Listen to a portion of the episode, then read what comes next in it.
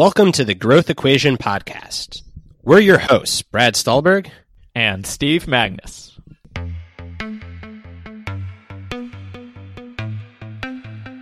And welcome back, or welcome to the Growth Equation Podcast. Brad, how's everything going? Everything is going all right, Steve. Uh, really looking forward to this week's topic. We are going to explore LeBron James versus Michael Jordan in the wake of the recent N B A Finals victory for LeBron James and the Lakers, um, but really more broadly use that as a structure to examine different routes to the top and different routes to success. All right, sports um, and branching it out to other aspects of life. That's my favorite thing to do. So hopefully we're in for a treat. And before we get to that, we're going to do our nice little segment, the review of the week. What review do we got this week, Brad? So this week's review of the week comes from Karen Mars. Thank you so much, Karen, for your kind words. Karen writes, Brad and Steve walk the line perfectly between high-level professionalism and the intimate personal takes as they explore real issues behind achievement and performance. From Steve's, I relate everything to running, to Brad's philosophical musings. These guys complement each other well, and I truly enjoy listening to their thoughtful research deep dives into the challenges and joys of top-of-their-game individuals. Wow, Karen, thanks a lot. We do the best that we can, and um, we are we are quite the pair, uh, for better or for worse, so I'm glad that you see the good in it. um, I love, she like nailed us completely there. Yeah, I seriously. Lo- Steve, you know, you know, you know how we prep ourselves for these podcasts. I'm reading um, Rumi and Rainer Maria Rilke, books of poetry, and Steve is diving into training plans. Don't don't give away the secrets now. Um, yeah, well, thank you so much, Karen. Um, listeners, if you can take a moment to rate and review the podcast. I know we sound like a broken record, but it is important. It goes a long way to help the show reach others so we can keep putting our time and energy into it. So review it right now while you're listening. And with that, let's jump in. LeBron versus M J. All right. So I don't know where to start, so I'm going to start with this. I normally hate, absolutely hate these discussions. But I, I, I think I hate them because they occur on such a like superficial level and are almost always like talking heads um, style. So me, what's this going to be then? Maybe, maybe this will be different. I think we're going to take a different approach here. Uh, maybe we won't, and maybe we'll fail. But here, here's here's my thought. I think this is a perfect, um, perfect demonstration of of looking at success. Because when we say who's better, Michael Jordan versus LeBron, like what does that even mean? Does it mean better in terms of their entirety of their career? Does it mean who is the better player in the one-off, right? Who can, who lifts their team to a higher degree? It's like who was better during their peak or who was better during, you know, all thirteen or seventeen years of their career. So it's like you can take this conversation in so many directions. And, you know, one thing that I know we love doing is diving into the nuance and bringing the nuance, um, two conversations that are neat, that are normally either or. So that's how how I kind of see the framing of it. I agree. I mean, they're both great. They're both arguably the best basketball players ever. I think some people might put Magic after LeBron or like Kareem or Bill Russell, but certainly um, two of the top five. And I think that M J is, is still holds the crown for now as is the undisputed best basketball player. So, Steve, you mentioned that it's very hard to define better. So let's dissect each of those elements, maybe starting with um, just the path to success before we even get to peaking. So two very different paths, right? Jordan was famously cut from his high school basketball team, went to North Carolina, was not a superstar immediately at North Carolina, emerged into a star, And then in the N B A, hit his stride, I want to say after like his second or third year, and then really took off for a long period of time before burning out, if we're going to call it that, going to baseball, coming back, winning a little bit more, and then holding on for dear life as he retired, um, is really like a mediocre player with the Washington Wizards. So that's that's the Jordan path. Am I missing anything on the Jordan path? One thing that I'd say there is I'd I'd call it burning out twice, because you had you had obviously we're going to call it burnout. It's more complicated than that. But you had his journey into baseball, which was fueled by, again, his his dad's death and uh, among other things, and then you had his. Um, but it wasn't just his dad's death, because I think, like, yeah. again, we're going to call it burnout. I mean, he he was. Based on biographies, based on the Last Dance documentary, I mean, he was tired of yeah. basketball. So, so that you have that period number one, and then you have the period after the six rings, right? Six, six championship, where he took some time off, then came back for the Wizards. So it, it's almost you, like you had these two periods of burnout. And then uh, with the Wizards, almost like an inability to, because he was player part owner, if I remember it correctly, um, you, you had this ab- inability to stay away at the end as well. Yep. Okay. Good. Good clarification. And then LeBron's path, completely different. LeBron, starting in seventh and eighth grade, is an A A U All-Star, is being scouted for the N B A in high school, goes straight to the league, and is pretty dominant in his rookie season. Um, that's different. Like, he didn't emerge. He didn't blossom. He didn't have time as a college athlete. He didn't have to struggle in high school to make a team. He was a star through and through. His career is still ongoing. LeBron, one big difference is LeBron's played on multiple teams and has won championships on three teams, whereas Jordan was a Bull. Until the very end, at least. Um, and I'd say that another difference is um, that LeBron is more of, and this is where we're going to get into basketball, but maybe you'll pull me out of basketball, Steve, but LeBron's more of an all-around player. Um, and that is just, you know, difference in size, different in position on the court. Um, whereas M J, I think, was a better scorer and a better defender. But see, I'm getting in the weeds, so I'm going to stop myself. It's going to be my job this entire podcast to uh, pull Brad out of basketball uh, world.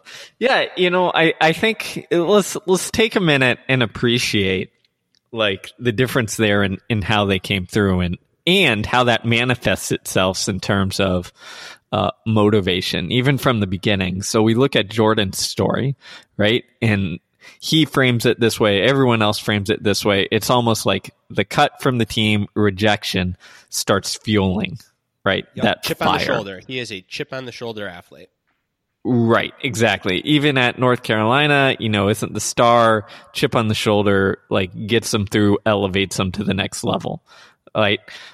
Even early in his career, Jordan, chip on his shoulder, can't can't beat the Pistons, can't win, et cetera, et cetera, by himself. Chip on his shoulder. I'm going to show you guys.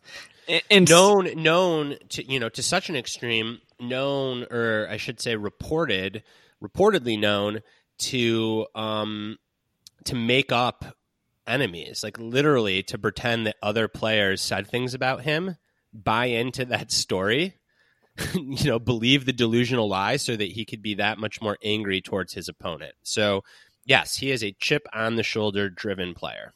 Yeah, which is just fascinating, because if you break it down even further, it, it just shows that there's, I don't know if we can call it fear, but there's there's a, a, a very heavy external component to his, his motivation um, that is partially that chip on your shoulder, partially, I don't know, this need to, to win or something to that degree that is, um, you know, runs all the way through his career.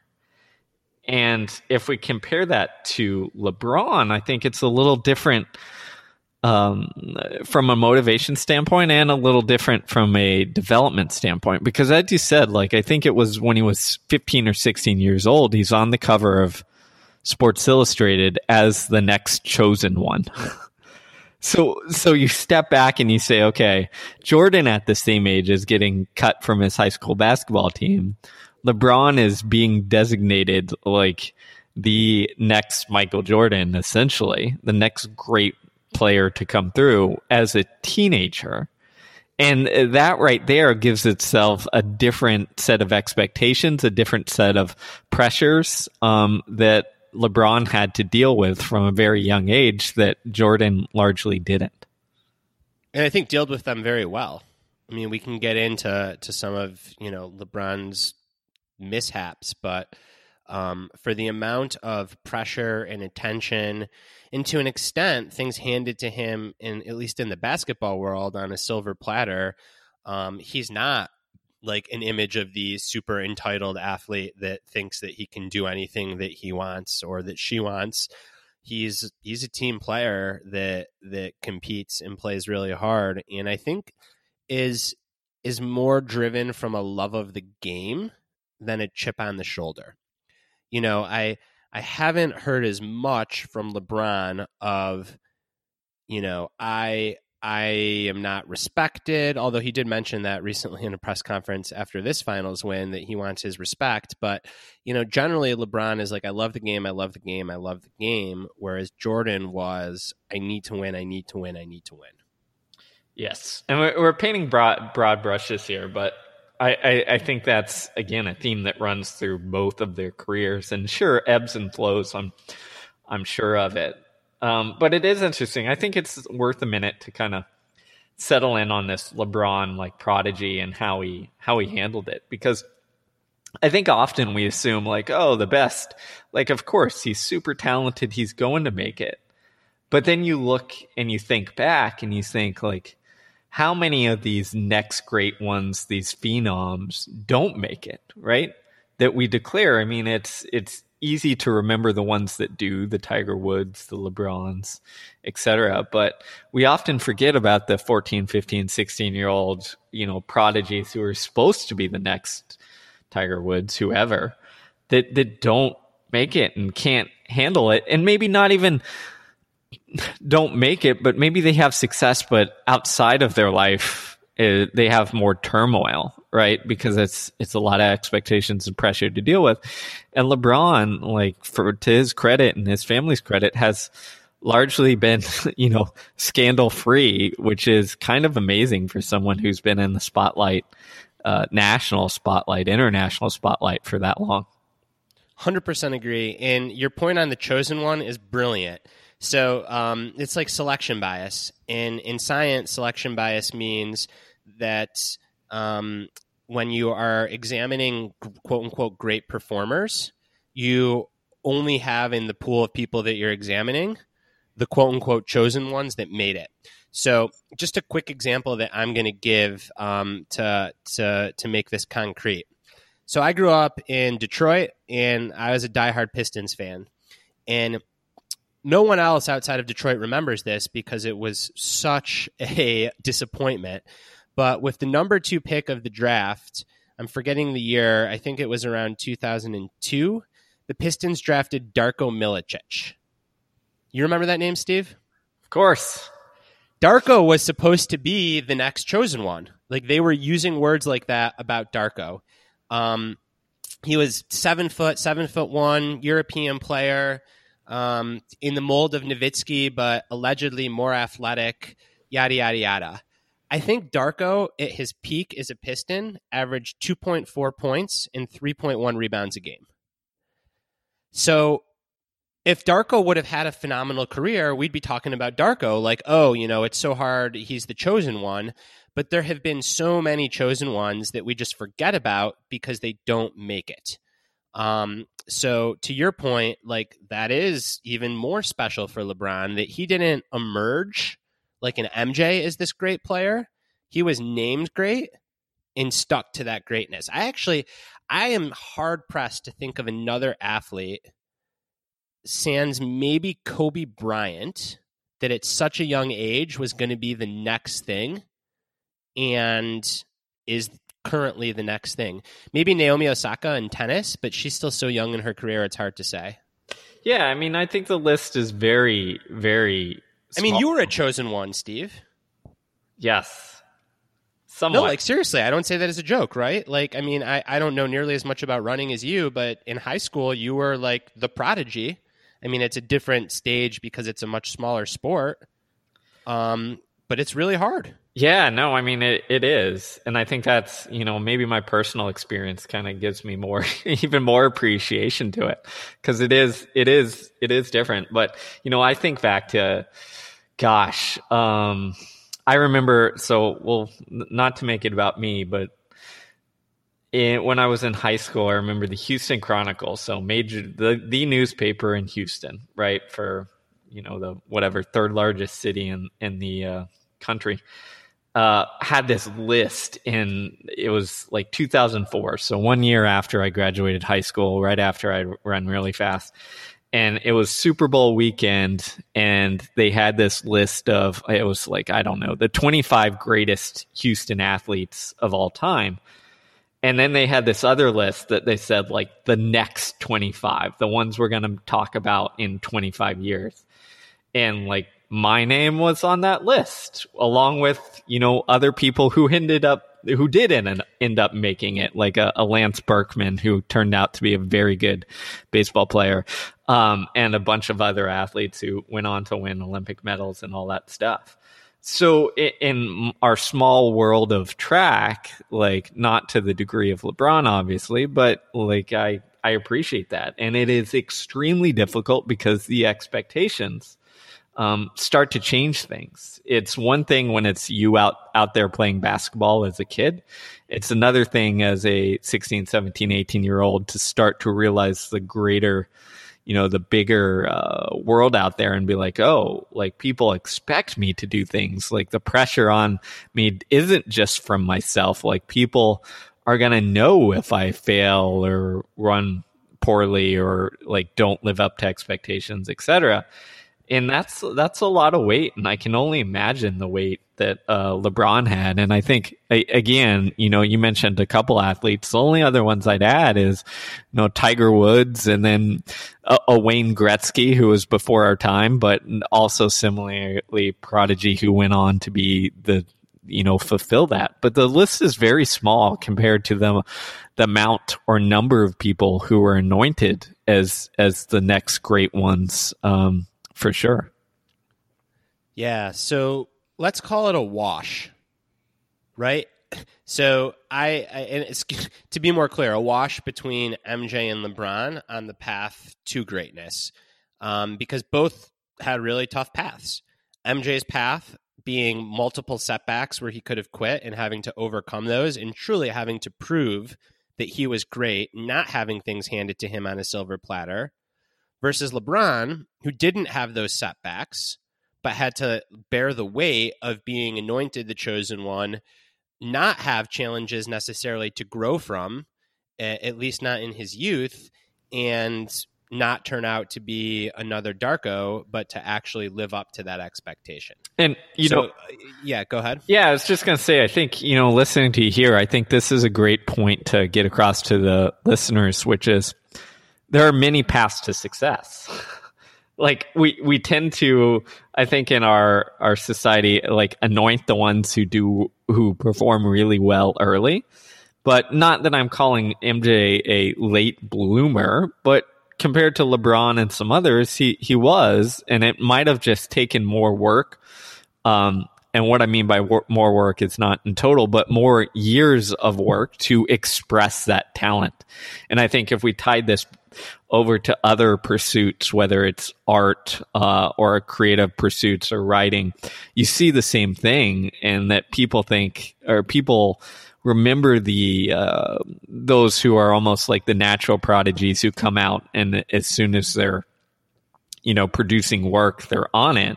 But then you have the delayed, like the ones who take until they're in, in creative works, forty, fifty, sixty, whatever, who eventually reach that point. It just took more time to get there. And sometimes that's due to luck, but a lot of times it's, it's due to just like how we express our uh, talent and ability.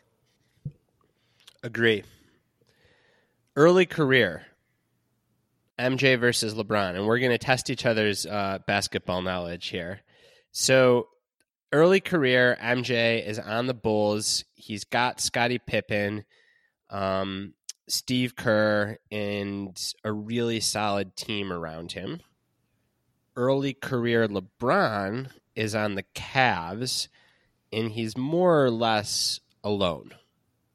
So very different scenarios.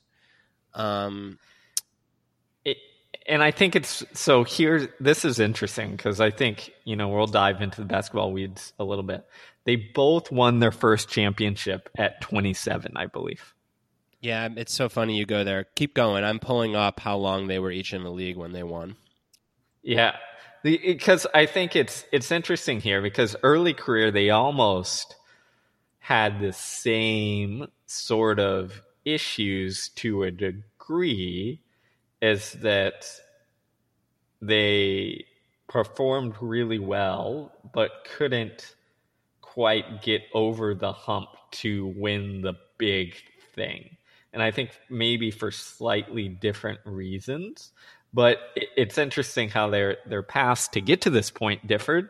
But then early on, they both kind of had a reputation at the beginning as amazing players, didn't quite have, you know, what was needed either around them or who knows why, uh, to get to get over that hump. Yeah, so you're right on Jordan. Jordan won his first championship um, at twenty-seven, twenty-eight. I don't know the exact year because I don't know... Um, Let's see, he was born. Yeah, he would have been twenty-seven and a half. And then LeBron's first championship was in two thousand twelve, and he was born in eighty-four. So help me with math, sixteen. Yeah, twenty-eight. Um, yeah, so they were the same age when they won their, their first championships. Look at that basketball knowledge coming in handy. There you go. Uh, and LeBron didn't do it with the Cavs. He did it with the Heat. So he was he was in a situation where he had a team around him that was much more similar to Jordan's team, uh, which is another fascinating point. Like, neither of these guys could do it alone. Yeah, I mean, I, I mean, I, I, I they all, both had to win their first championships, and many of them after, they had to have essentially a Hall of Fame player with them. Yeah. Now, now, as we talk about peak, this is where maybe LeBron gets a little edge, because LeBron won a championship where he was really the only guy. That championship on Cleveland, I mean, Kyrie Irving is a good athlete and a good basketball player, but he's not a Scottie Pippen or a Dwayne Wade or a Anthony Davis or even a Chris Bosh. Um, and LeBron was still able to win a championship. So to me, that year when LeBron won with the Cavs, was, and Kevin Love was on that team, solid athlete, but I don't think we're talking Kevin Love in the same class as like a Dennis Rodman supporting cast. So I, I give LeBron the edge in terms of putting a team on his back and winning. Hmm, that's interesting. So, uh, you know, I think this comes... And I hadn't thought of that until now, but okay, go on, sorry. Yeah, I was going to I was gonna say, I, th- I think this comes down to where their skill set kind of lies. Um, which you talked about at the very beginning, is we're comparing, we're comparing two, you know, very good basket or exceptional basketball players, and we tend to lump all basketball players together. But what it's really like, translating to my everything is running approach, it's really like comparing um, the best five thousand meter pl- or athlete or racer in the world versus the best miler. Yes, they run the same distances occasionally, and they're competitive with each other, but it's it's comparing two different skill sets uh, a, a little bit. And I think, you know, LeBron's skill set probably allows him to take a larger role and elevate a team without um, as much of a supporting cast like he did with Cleveland that year. Yeah. And another thing is, you say that about these two, is I think that LeBron, going back to something I said earlier, where like, where do people rank LeBron? In my mind now, just having this conversation, it's becoming clear that LeBron is the number two. And my reason for that, and that's assuming you're going to call Jordan one, is Le- I, I don't think LeBron is made in anyone's image. So Kobe is like a mirror image of Jordan. Yep. LeBron is just LeBron. I think the closest player to LeBron would be Magic Johnson, but I think LeBron's better. Yeah. Yep. I would agree. And what I mean by that is, so Jordan, Jordan is a fierce competitor, phenomenal scorer, makes his teammate better, passes when he has to, but he is a scorer. He is soft. He glides through the court. He is like a finesse player that can be hard when he needs to. LeBron is just a do everything machine. He scores, he has assists, he rebounds, he plays defense. Um, he's a much more physical player, and he he's not following in Jordan's image at all. He's his own thing. So, you know, part of this, and I'm going to take this in a slightly different direction, but part of this is interesting because I think the the style of play influences people's opinion.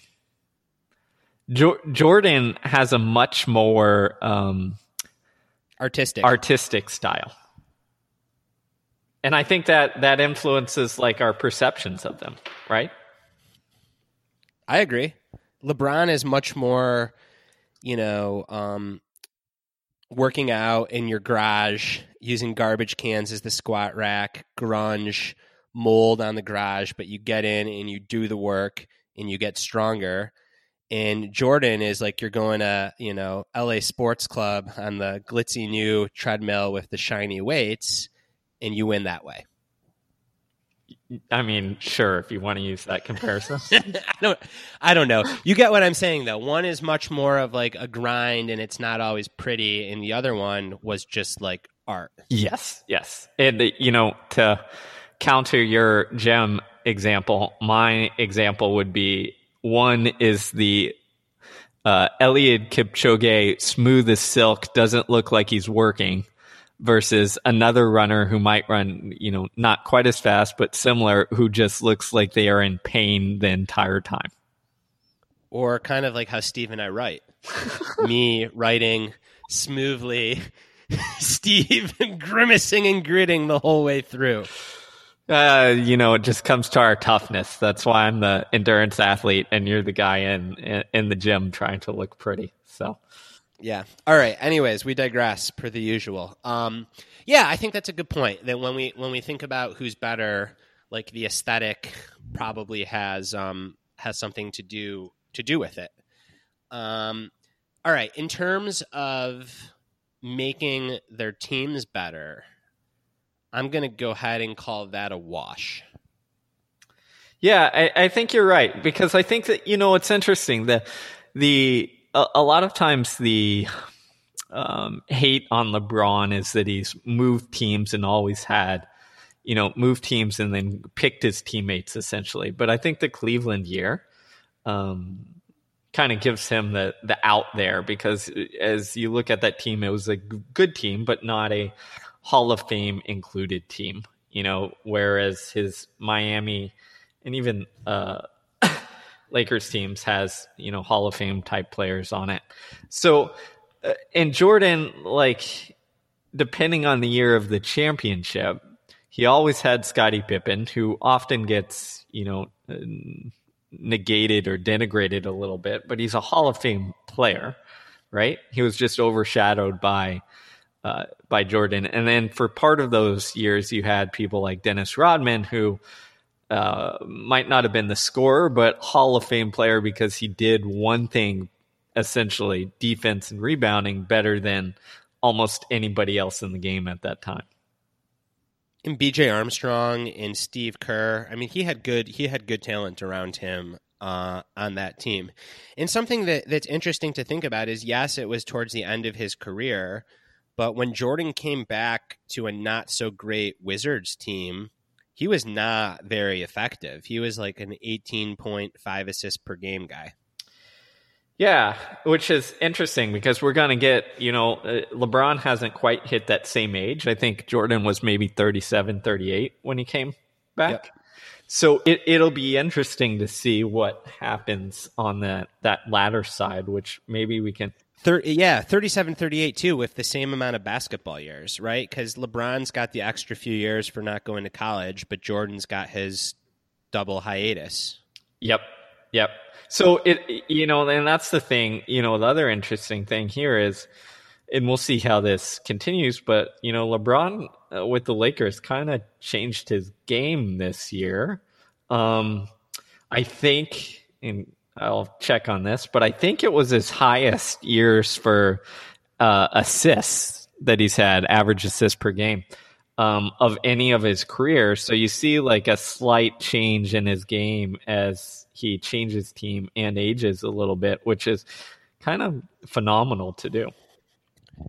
I'm really excited about watching LeBron over the next few years as as those shifts perhaps continue um, alongside Anthony Davis, who's a, a phenomenal young player, younger player that is now accompanying um, accompanying LeBron. So so let's let's talk about, all right, so we're going to say uh, a wash on who makes their team better, right? Both, both you know, one with different, you know, teammates, we'll call it. Uh, Jordan, obviously, all with the Bulls, but, you know, some were with Rodman's and others, some weren't. Um, let's let's move on to this this latter part of the career. And obviously, LeBron isn't done yet, so it's a little tough. But I think this is brings us to that point we talked about earlier, which is makes it interesting in that Jordan had his mid-career, you know, baseball switch, but then at thirty-four, I think thirty-four, thirty-five, just walks away. And largely, again, if you watch the documentary, read the biographies, we'll call it burnout, essentially. I'm done. Can't get mo- like motivation in there. Like, I've done everything I need to. I'm going to walk away. And I think this is... And LeBron's just like, I want to play with my son, who's like thirteen or fourteen now. Right. So it's it's like a different... It, it's it's a different... But that comes back to love and anger, I think. Yep. I mean, we've written about this in Peak Performance, right? Like anger, fear, chip on your shoulder motivation tends to be really potent, but not very sustainable. Whereas love... and process tends to be not necessarily as potent, but much more sustainable as a source of drive. one hundred percent. And that's where I was hoping you were going to go, because I think that is, I think maybe we should write about this, but this is the prime example of it. It is a great example of it. We should write about this. Um, noted.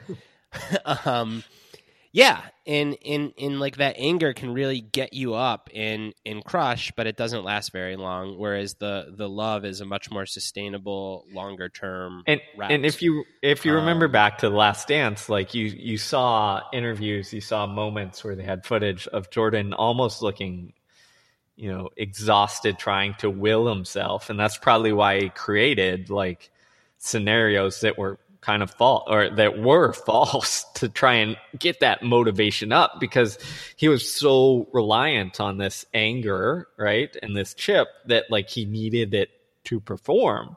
So he had to create and cultivate ways, even if there weren't real towards the end, especially uh, to to get that. And I think LeBron, you're seeing the opposite, which is, you know, he seems to love the game and like pursue it. Yes, he's got extrinsic goals in terms of championships, and obviously that mat- matters and legacy and all that, but it seems a much more sustainable path, uh, as you just talked about. Something else, and it's it it it kind of is related to longevity and back half of career stuff, is you'll often hear that people say, well, the game is so different now. It's not as physical, and they don't play defense um, in defense of Jordan or arguing for Jordan. And I struggle with that, because I was in my basketball viewing prime when Jordan was great. Like, those were the times I remember I'd be at my grandma and grandpa's house in the basement watching the Dream Team. And it was like, you know, the month between Dream Team basketball and N B A basketball was a terrible month because I couldn't watch basketball all day. And it did appear that there was more defense then. There was less foul calling, um, and the game was a little bit more rough. I don't watch as much basketball now, but when I watch it, the counter to that is the players are so much more athletic. So it's really hard for me to say, like, oh, you know, it was harder back then versus now, because there was no one in the game when Jordan played like a like a Russell Westbrook. And now that's a fairly common build. And what I mean by a Russell Westbrook is a guard that could be a starting linebacker on a good college football team. Yeah. Right? Like that that level of athleticism, like size, strength, speed, that just didn't exist in Jordan's days. I mean, again, maybe the closest player to that was Magic, but Magic couldn't have played football. Yeah, it's it's it's again, it's a different. I think you have to acknowledge the different style and the different demands, but with each different demand, it, it, it there's like a counter. You know, it's it's it's exactly what you said there, and that the athletes are are just different and and better, and that's kind of the evolution you see of of um, of everything in terms of performance, right? Yeah, yeah, yeah, yeah. Um, and you didn't have the influx of European players back then that have their own style of play, which tends to be, you know, deceptively smooth, bigger than they should be for their position.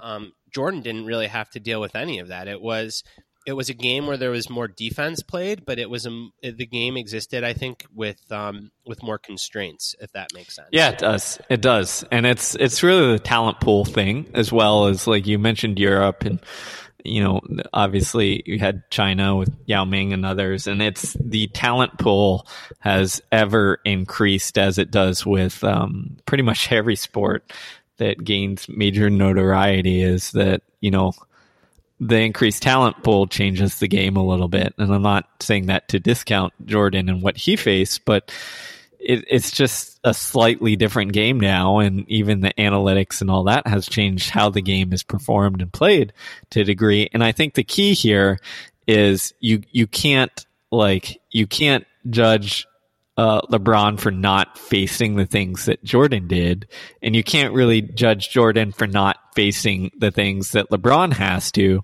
in the sense that it's how they adapted to the game that they uh, that they faced at that time. Mm-hmm. All right, so another thing to touch upon, and as Steve said at the outset, we're not going to have an answer for who's better. That that's not our goal. Our goal is just a good conversation about looking at different ways to think about greatness and success. Um, so another another aspect of that to me would be like off the court meshed with on the court scandal, lack of scandal, focus on the game, that sort of thing. Um, So here, I we were talking about this before we hit record. I am so impressed by LeBron James for his ability to really hold himself well as someone who from eighth grade was told that they were the best thing since sliced bread. So, you know, we'll preempt the LeBron haters. I'd say the one thing that was the worst was the, the – um, the quote-unquote decision, which for those of you that aren't diehard basketball fans, when LeBron decided, hence the decision, to leave Cleveland for Miami, he held a big press conference, and it was the first time anyone had heard about it in the Cleveland Cavaliers organization was through this press conference. Um, not the best taste. What people don't know is that press conference raised three million dollars for charity. So even in his worst moment, it's like, all right, like Dan Gilbert, who's seems like a good dude, super wealthy, like didn't get a heads up phone call, but LeBron raised three million dollars for charity. Like maybe it's not even the worst moment. And then more recently, um, when asked about the situation in China, LeBron made some political remarks that many people disagree with. Um, but there again, like I give him the benefit of the doubt. You know how many political remarks I've made that people disagree with? many more than LeBron. I'm just not as good at anything as LeBron is, so people don't care. People don't care about you, Brad. That's what I'm taking away from this conversation. Um, yeah, you know, I, I think this is this one is in LeBron's favor in the sense that I think growing up as a sixteen-year-old anointed the chosen one, it's almost like we expect some transgressions because you grow up in a very, especially if, you grow up w- with a very different, um, it, just everything because like you, your childhood, your teenage years is generally when you're figuring out who you are, your identity, all that stuff. I mean, just think of, you know, you and I going through this, anybody going through this who is listening, like your teenage years are just strange. You know, you are embarrassed by your parents. You want to look a certain way, et cetera, et cetera. Um, LeBron has to go through that while also having like the eyes of the country, you know, looking at him, tracking his every moment, et cetera, et cetera, et cetera. And I think just going through that and largely being scandal free and doing the great things that he has in terms of, you know, supporting schools and, you know, all, all the charity work is just phenomenal. And I, I, I don't think in this sense, like Jordan has done some good things too, but I remember, you know, Jordan's sense of a stand was summed up in his, his quote, um, and I'm going to get this wrong, but I think he said like R- Republicans buy shoes too. And, you know, when asked why he doesn't talk about, um, you know, issues that relate to uh, others in his uh, community, race, and all that stuff. So it, it's just a different way to do it. And I think I, I... Yeah, I think I'm glad, real quick, I'm glad you say different, not better.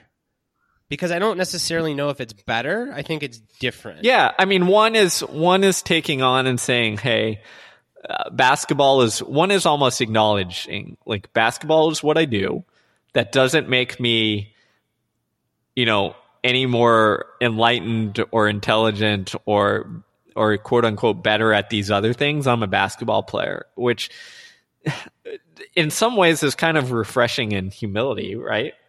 Um, which would be kind of towards Jordan's like, hey, I'm a basketball player. I'm going to do this, and this is going to be my focus. And LeBron kind of, you know, for whatever reason, took the, the, the bigger picture, which is like, hey, I have this platform.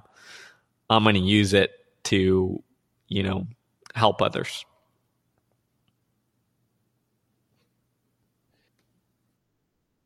And I think that, you know, there, it's a wash again to me, maybe, because it's not like Jordan necessarily did anything terrible.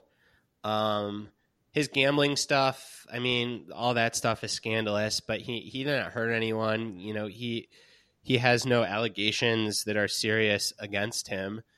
Um, it's just that he chose to focus on basketball and, and only basketball. So if we're judging greatness, and this gets back to how you define greatness, are we judging greatness as a cultural icon?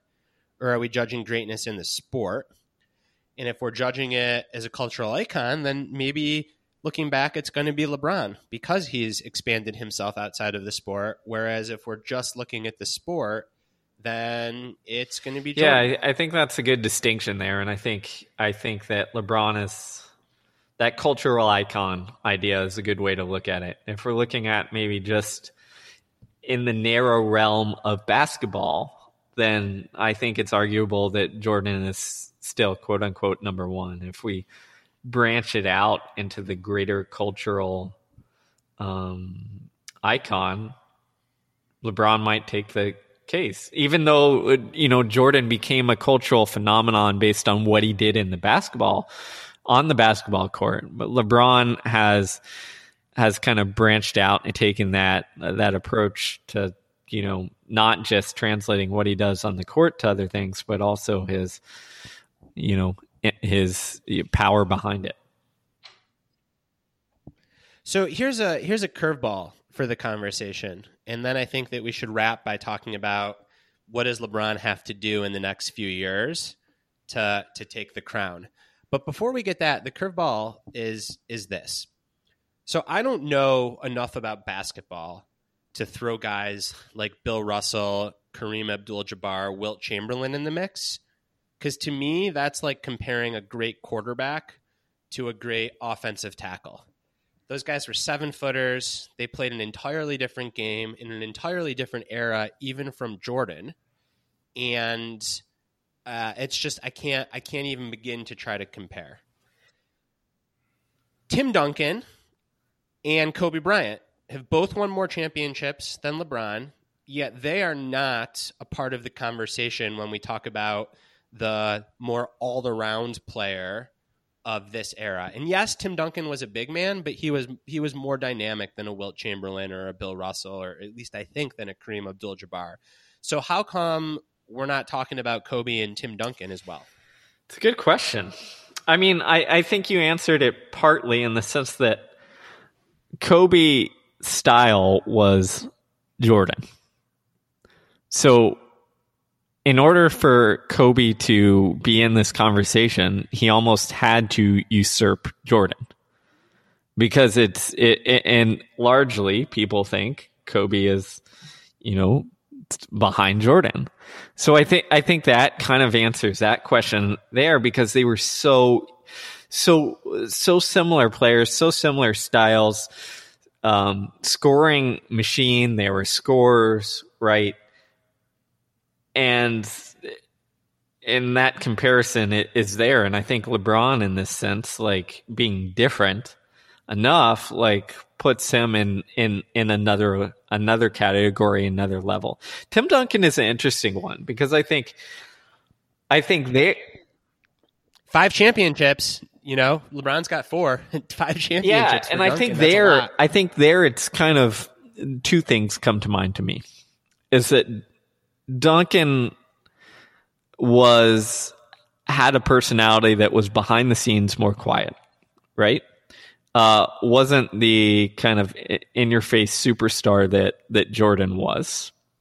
Um, so that, for some people, kind of just makes him this guy who was incredible, but almost gets kind of put in the back of your mind for better, um, for better not. And and but the thing, if we're going to make this argument, I think there you ask, well, was Duncan a better teammate than any of them? And and I, I, I don't know, but like from based on what I've I've read, I would argue that maybe Duncan's skill was not only on the basketball court, but like being able to um, behind the scenes, like uh, elevate his team as what as well. And um, versus kind of, and the only reason I say that is if you look at Jordan, if you look at uh, Kobe, if you look at LeBron, often what gets reported is they're kind of difficult to play with sometimes, because like, you know, LeBron likes things the way he likes them, you know? LeBron's so way, yeah. But I, I, I also wonder about that. I mean, it's a tricky one, because LeBron likes things the way he likes them, but our good friend um, Henry Abbott, True Hoop, who knows a lot more about hoops than we do, he's written pretty extensively about that and painted a picture where what that means is that LeBron doesn't like when players go out and get drunk the night before games. And if that's what it means to be a bad teammate, then that's more of a reflection on the N B A's culture than on LeBron. You know, like LeBron cares about winning, whereas other guys want to party. And I'm painting in broad strokes, but I've never heard that LeBron is a bad teammate insofar right. that he's selfish or that he only cares about himself. Same thing with Jordan. Um, I, you know, I've heard there's plenty of stories about Kobe being a bad teammate in those ways, but LeBron and Jordan, I think where they take slack, it's because they are more singularly focused on winning at basketball, whereas their teammates often want to have a good time and sometimes treat it as a job. Yes, I would agree with all of that.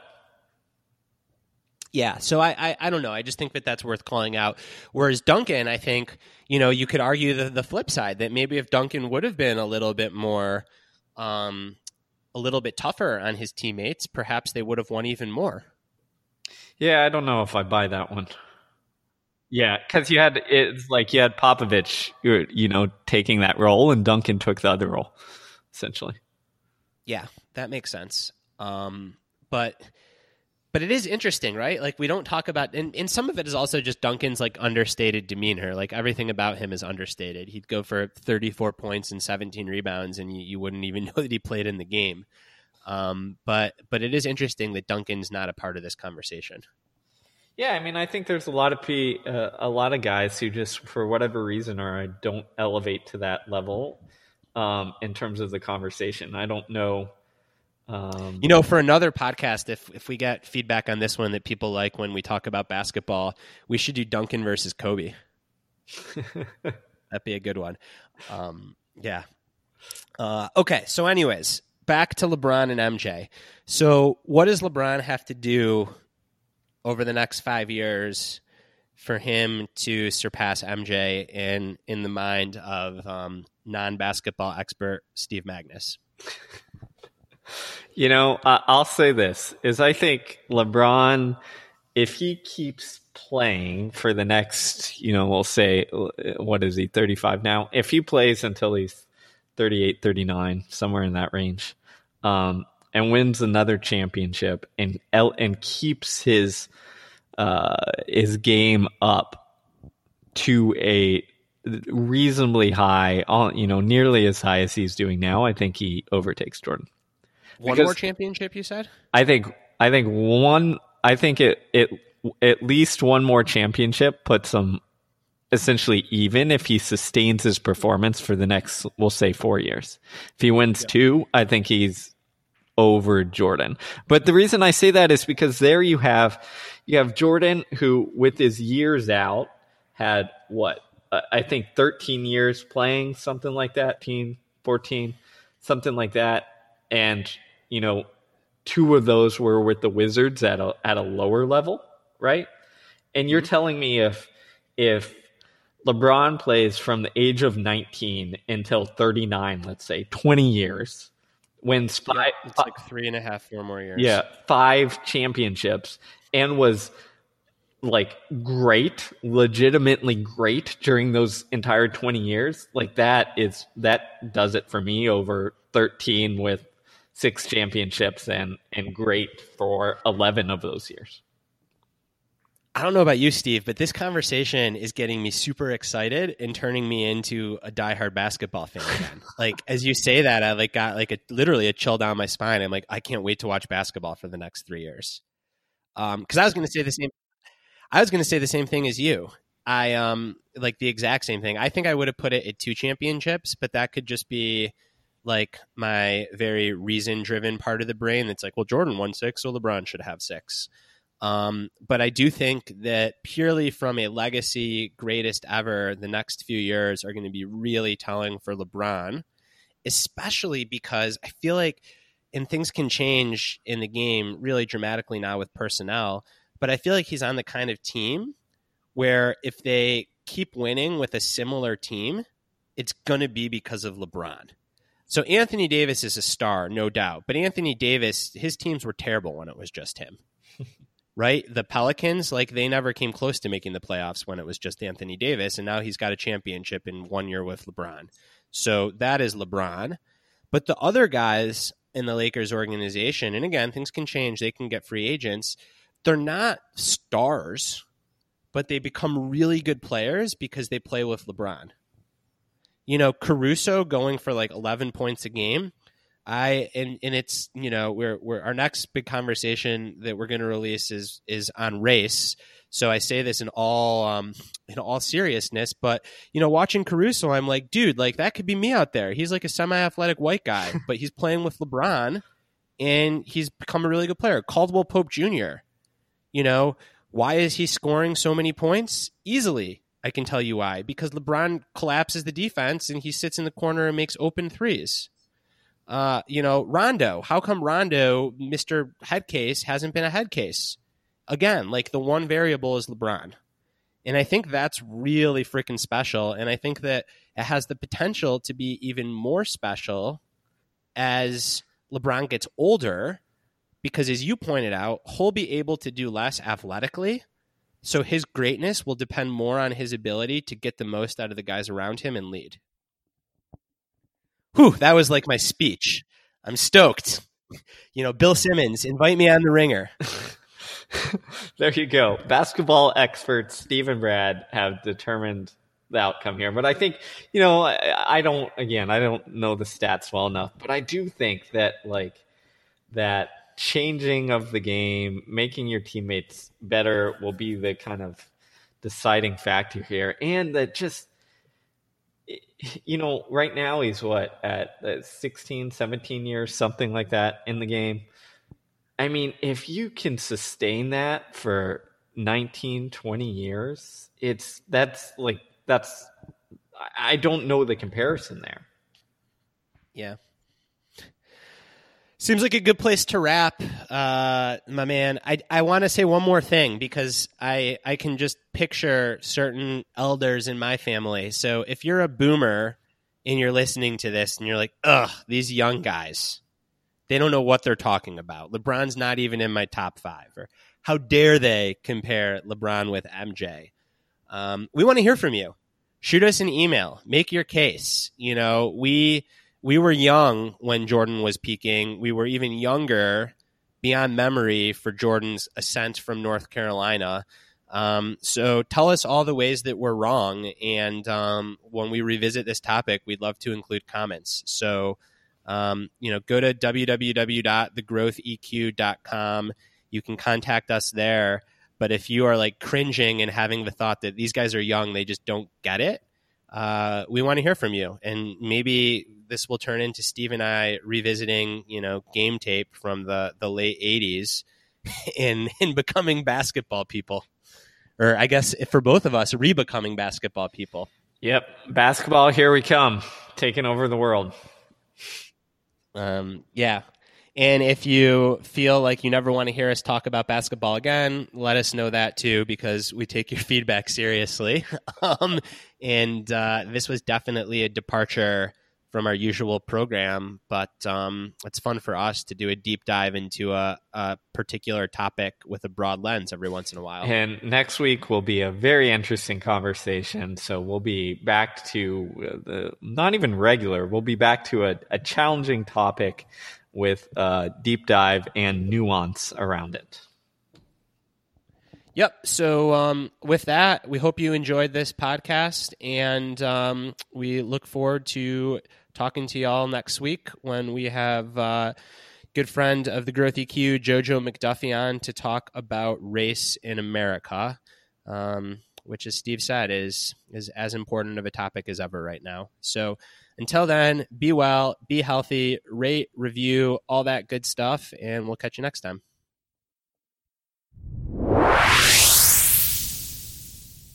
Thanks for listening to the Growth Equation Podcast.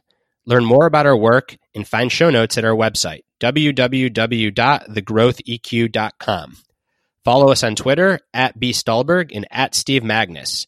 And if you like what you listen to, please subscribe, rate, and review the podcast, as this goes a long way in helping it reach others.